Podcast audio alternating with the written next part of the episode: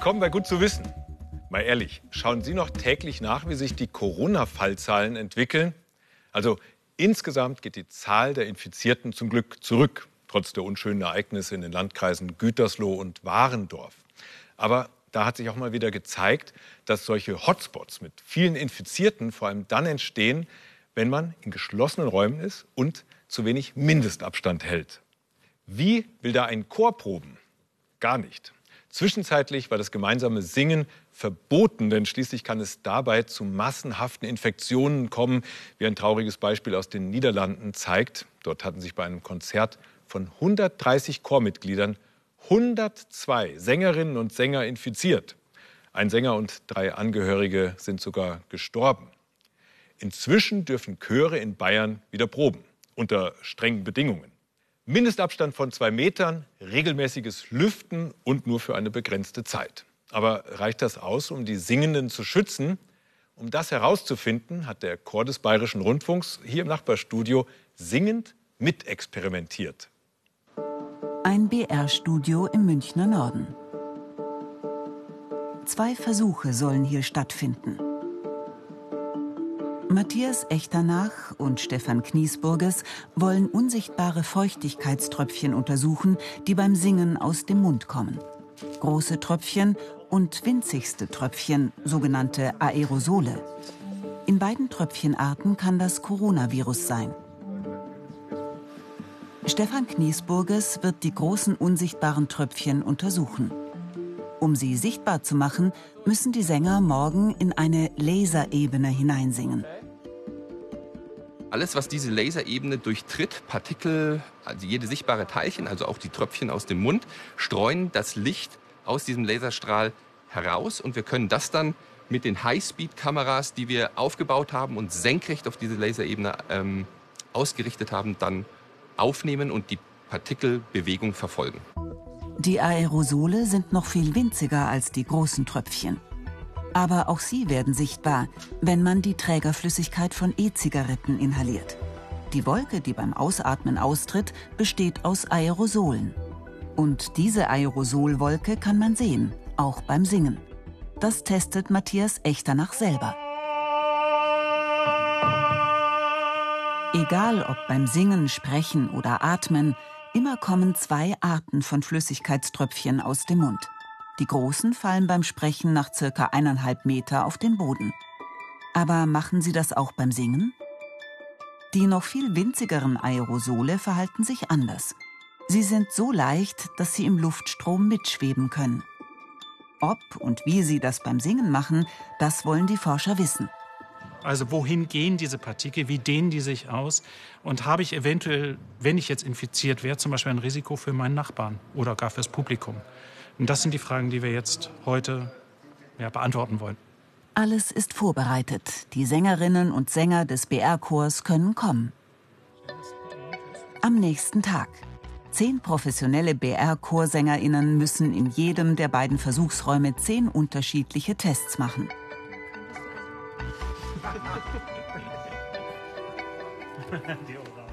Freude, schöne Götterfunken, Tochter aus Elysium. A, E, I, O, U.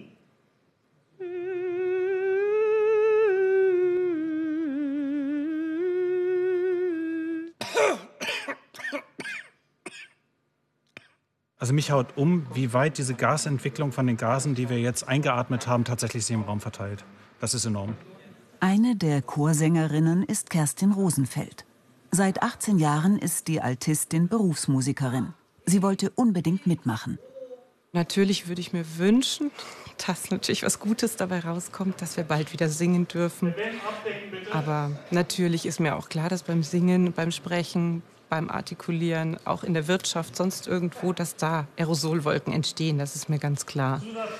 Aber ich finde es wichtig, dass es jetzt mal auf wissenschaftlichen Füßen steht. Aber so einfach ist Singen mit inhalierter Trägerflüssigkeit nicht. Freude, schöne Götterfunken. Oh. Aber das kriegt doch keine ganze Phrase durch damit.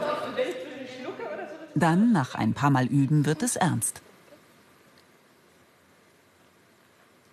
Freude schöner Gott, Funkentochter aus Elysium. Den nehmen wir.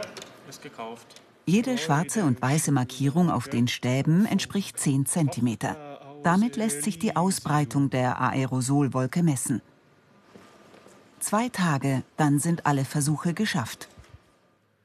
14 Tage später sind die beiden Wissenschaftler mitten in der Auswertung. Wie weit fliegen Aerosole beim Singen? Jetzt sehen wir jetzt die, äh, die Kerstin, genau in der Perspektive, wo wir die Abstrahlung in Gesangsrichtung sehen. Da, wo die Aerosolwolke sich ausbreitet, würden beim Chorsingen normalerweise andere Sänger stehen. Da sind wir jetzt bei ungefähr 20, Meter. Ne? 40. Ja, 60, 80 Meter, ja. Genau, die geht bis zu einem Meter. Und wenn wir jetzt den gegenüber uns den Nico anschauen. Ja, Meter. 30, 40, 50, 60, 60 Zentimeter. Ne? Ja. Also da haben wir wirklich ähm, diese zwei Gruppen, die mhm. eine, ne, wo der Aerosol sehr nah am Körper bleibt und die andere Gruppe, wo das sehr weit abgestrahlt wird. Ne? Es gab viele darunter, die zwischen ein und anderthalb Meter tatsächlich in der Abstrahlung hatten. Und das bedeutet, Distanzen von anderthalb Meter für den Chorgesang sind sicherlich zu kurz. Im Moment verlangt die bayerische Staatsregierung einen Abstand von zwei Meter, eine zeitliche Begrenzung der Proben und regelmäßiges Lüften für sicheres Chorsingen. Was empfehlen jetzt die beiden Wissenschaftler? Wenn man ganz sicher sein wollte, müsste man eigentlich die Aerosole immer komplett immer wieder entfernen, damit das nicht immer wieder nachgelegt wird, während ich immer mehr singe. Und dementsprechend wäre eine kontinuierliche Lüftung eigentlich das Beste. Wenn das gegeben wäre, kann man wahrscheinlich Richtung zwei, zweieinhalb Meter denken, was aber bei vielen Laienchören natürlich schwierig ist. Hier muss die Distanz vielleicht doch ein bisschen größer gedacht werden, damit man sehr breite Ausweitungen von dem Aerosol bekommen kann und die Konzentration von möglichen Krankheitskeimen klein bleibt. Auch die seitliche Ausbreitung der Aerosolwolke haben sie vermessen. Ja, das sind so 50, 60 Zentimeter. Also bei weitem nicht so viel wie nach vorne in die Gesangsrichtung. Fazit: Zu ihren Nachbarn vor ihnen müssen Chorsänger weiter entfernt stehen als nach links und rechts. Und da würden wahrscheinlich Distanzen von anderthalb Meter doch ausreichen, wenn das Aerosol gleichzeitig abgesaugt würde. Besser wäre es vielleicht, wenn man sogar Trennwände hätte dazwischen, denn dann kommt das Aerosol gar nicht erst zu meinem Nachbarn. Das Verhalten von großen Tröpfchen beim Singen von Konsonanten und Vokalen, das war ein zweiter Forschungsschwerpunkt. K, Sch, A, E, I, O, U. Sänger müssen Konsonanten stark betonen, damit man den gesungenen Text versteht. Wenn ich sehr stark artikuliere, wie es auf der Bühne ist, mit Freude schöner Götterfunken, wenn ich so etwas mache, dann könnte es sein, dass meine Partikel weiter als beim normalen Sprechen geschleudert werden. Konsonanten werden in der Mundhöhle oder sogar erst mit den Lippen gebildet. Dabei reißen sie viel Mundfeuchtigkeit, die großen Tröpfchen, mit sich. Wie viele und wie weit sie fliegen, dazu die Tests im dunklen Versuchsraum. Laser an. Und bitte. Drei, zwei, eins, los. Ai, i, o, u. Jawohl, Versuch beendet. Dankeschön. Da, da war das P jetzt. Das T mit einer relativ flachen Charakteristik. Und jetzt kommt's K. Ja. Also bei den Vokalen haben wir kaum Tröpfchen sehen können, die da wirklich gebildet werden und dann herausgeschleudert werden. Vereinzelt schon, aber in einer deutlich, deutlich geringeren Anzahl im Gegensatz zu den Konsonanten. Masken sollen die Tröpfchen auffangen. Aber kann man damit als Berufsmusikerin überhaupt singen? Also mein Gefühl ist, das geht nicht, weil Singen ist, das ist Emotion, das ist Herz, das ist. äh, Also wenn wir so singen müssen, dann lerne ich was anderes. Die Ergebnisse bestätigen später, Masken fangen die großen Tröpfchen beim Singen ein. Aber Wir haben allerdings im Rauchversuch gesehen, dass das Aerosol durch Undichtigkeiten, die meistens seitlich an der Maske oder auch oben an der Nase vorliegen, dass dadurch Aerosol austritt und sich auch im Raum doch weit verteilt. Singen mit Maske ist prinzipiell eine Option. Für Profiköre geht das kaum, weil ich sehr gut artikulieren muss und jede kleinste Nuance von Klang natürlich brauche. Aber wenn ich an den Laiengesang gehe, an den Kirchengesang gehe, dann glaube ich, wird das schon einiges verhindern. Sicher singen geht, sagen die Forscher. Zweieinhalb Meter Abstand zum Nachbarn nach vorne und eineinhalb Meter zur Seite. Am besten mit Plexiglasscheibe dazwischen und ständig lüften. Masken sorgen zusätzlich für Sicherheit.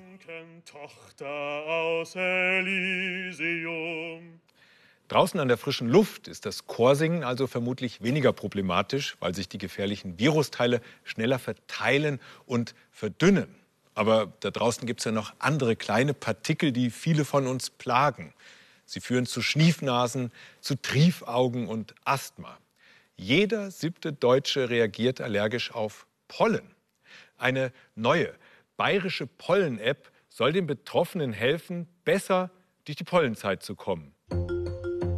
9 Uhr morgens, 10 Grad kühl, regnerisch. Fliegen jetzt im Moment Pollen in München? Das will Jeroen Büters vom Zentrum für Allergie und Umwelt zeigen. Er hat das automatische Messsystem konzipiert, mit dem die neue Pollen-App arbeitet. Und Sie sehen keine Pollen. Alle Werte bei den Gräsern sind auf Null. Ist doch kein Wunder, weil heute regnet es und wenn es regnet, gibt es keine Pollen. Wenn Sie aber dann auf einen anderen Ort in Bayern schauen, zum Beispiel Garmisch-Partenkirchen, dann sehen Sie einen deutlichen Pollenflug. Und das ist die Kraft von System. Sie können auf irgendwo in Bayern überall sehen, wie viele Pollen in welchem Moment fliegen und das in drei Stunden Rhythmus. Auf solche Pollenfluginformationen sind Pollenallergiker angewiesen. Die meisten reagieren auf Pollen von acht Pflanzenarten, Gräser zum Beispiel. Pollenallergiker können gesundheitlich dann so geplagt sein, dass sie nicht am Alltag teilnehmen oder arbeiten können. Damit sie die Blühperiode gut überstehen, müssen sie frühzeitig Medikamente einnehmen und auch ihr Verhalten ändern, zum Beispiel nicht im Grünen spazieren gehen, wenn allergene Pflanzen blühen. Dazu müssen sie wissen, wann welche Pollen fliegen. Deshalb braucht es genaue Daten. Bisher werden Pollendaten an ca. 40 Messstationen in Deutschland gesammelt und analysiert.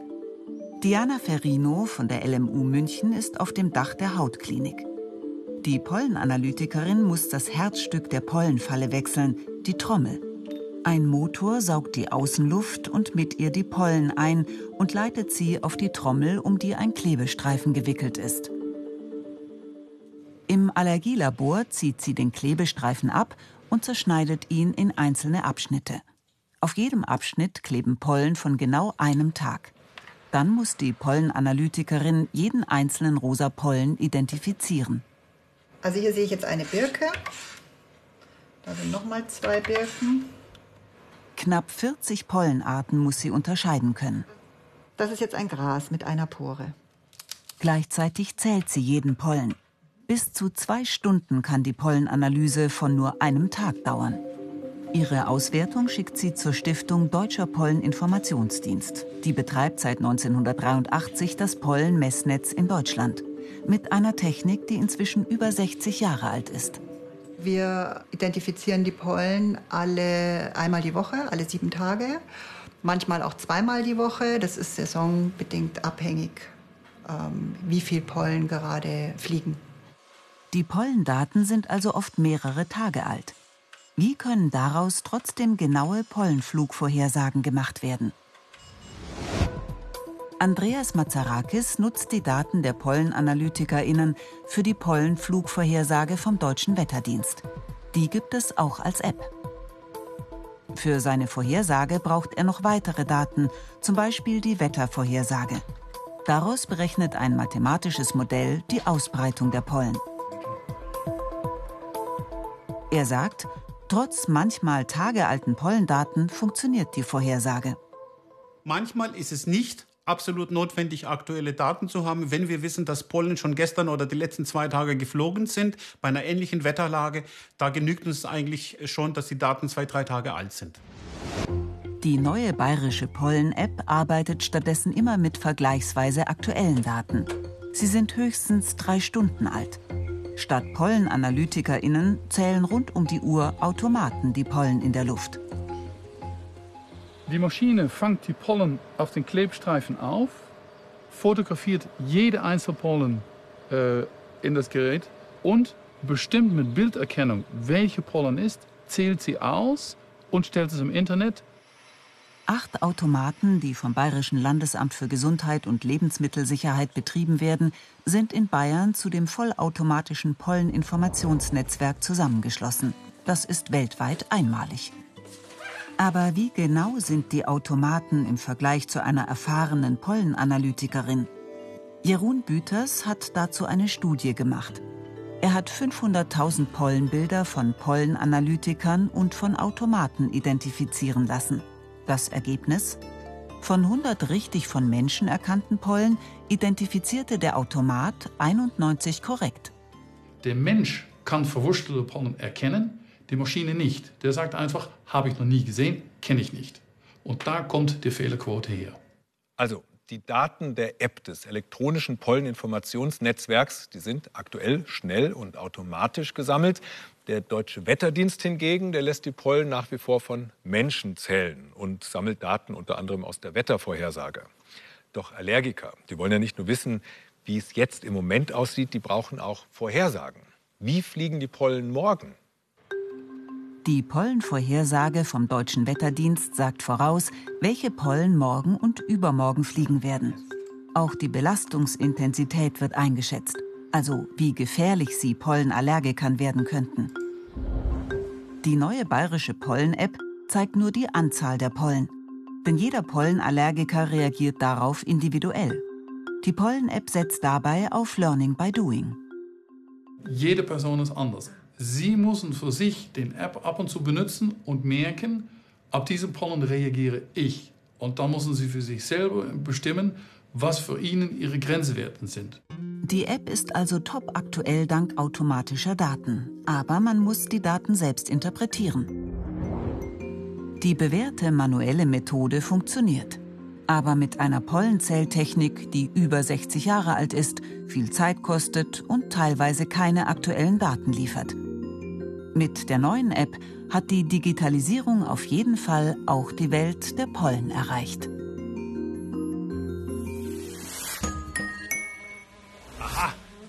Da kommt das nächste Thema hereingebrummt. Stubenfliegen, ein Erfolgsmodell der Evolution. Sie können fast überall leben und auch überleben, auch wenn sie manchmal Nerven und Krankheiten übertragen können. Stubenfliegen sind ein wichtiger Teil der Nahrungskette.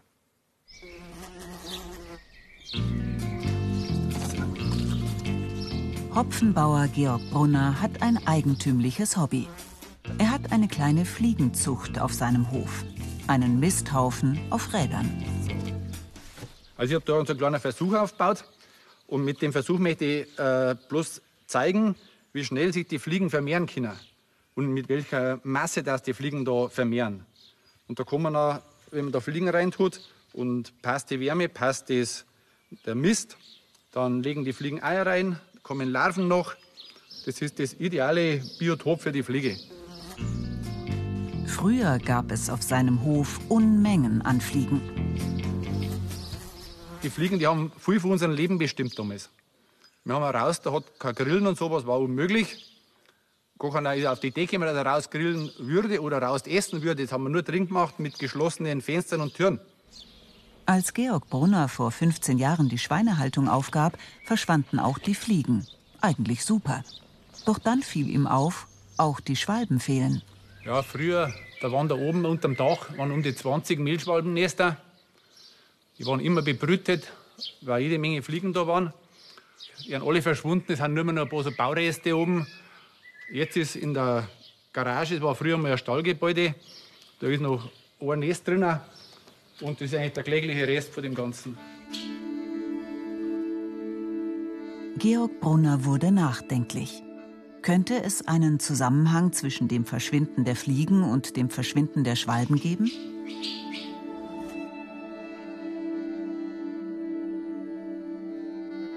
Der Landwirt recherchierte und wurde bald zum Fliegenexperten.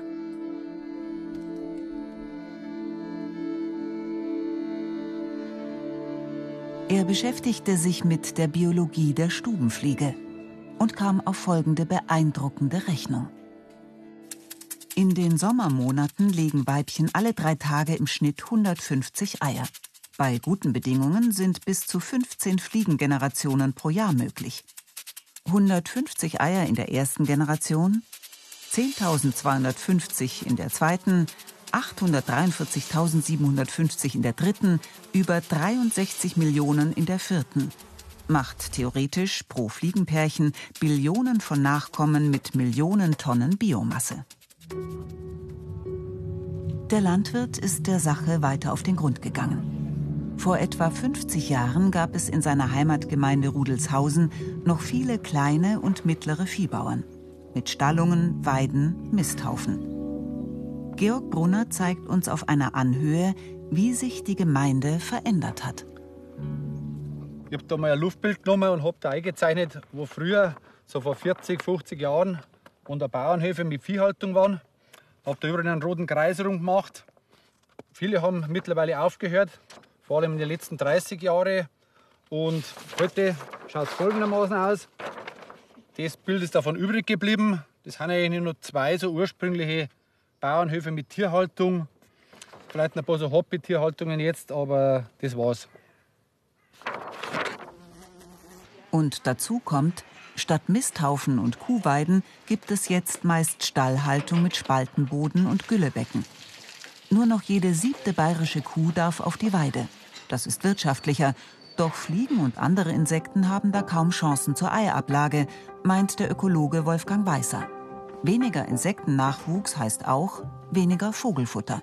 Als die Landwirtschaft dann umgestellt hat, von Festmist auf Flüssigmist, also das Prinzip der Toilettenspülung eingeführt hat für die Tierhaltung. Dadurch ging natürlich auch der Misthaufen verloren und damit ging natürlich auch diese leicht zugängliche Ressource für die Fliegen verloren. Also unsere Bewirtschaftungsweise hat dann natürlich auch große Konsequenzen für welche Insekten jetzt gerade ähm, bevorteilt oder benachteiligt werden. Wir fahren mit Georg Brunner nach Eching zu Bauer Mauermeier, der gut 100 Mastbullen hält. Grüß dich. Grüß dich. Wir haben heute in Eching, wir möchten mal sehen, was du da in Schweibe hast, weil du wohnst mitten in Eching. Und trotzdem haben da einen Haufen Schwalben überall da. Hier gibt es noch einen Misthaufen. Im Stall schwirren eine Menge Fliegen.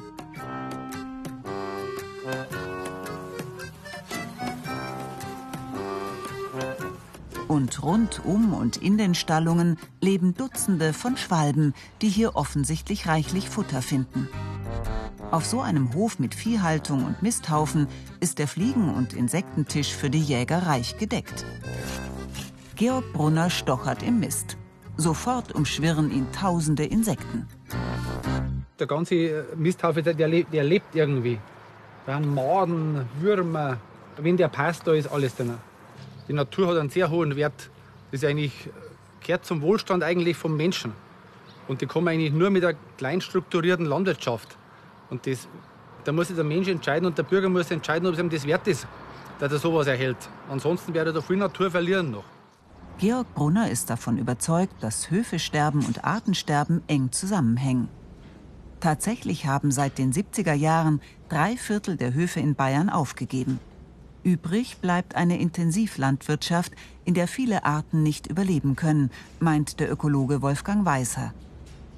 Alle unsere Gesetze und Maßnahmen, die wir haben, die reichen offensichtlich nicht aus oder sie sind falsch.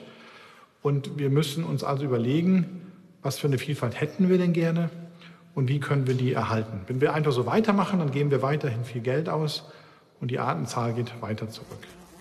Fliegen sind lästig und doch unentbehrlich.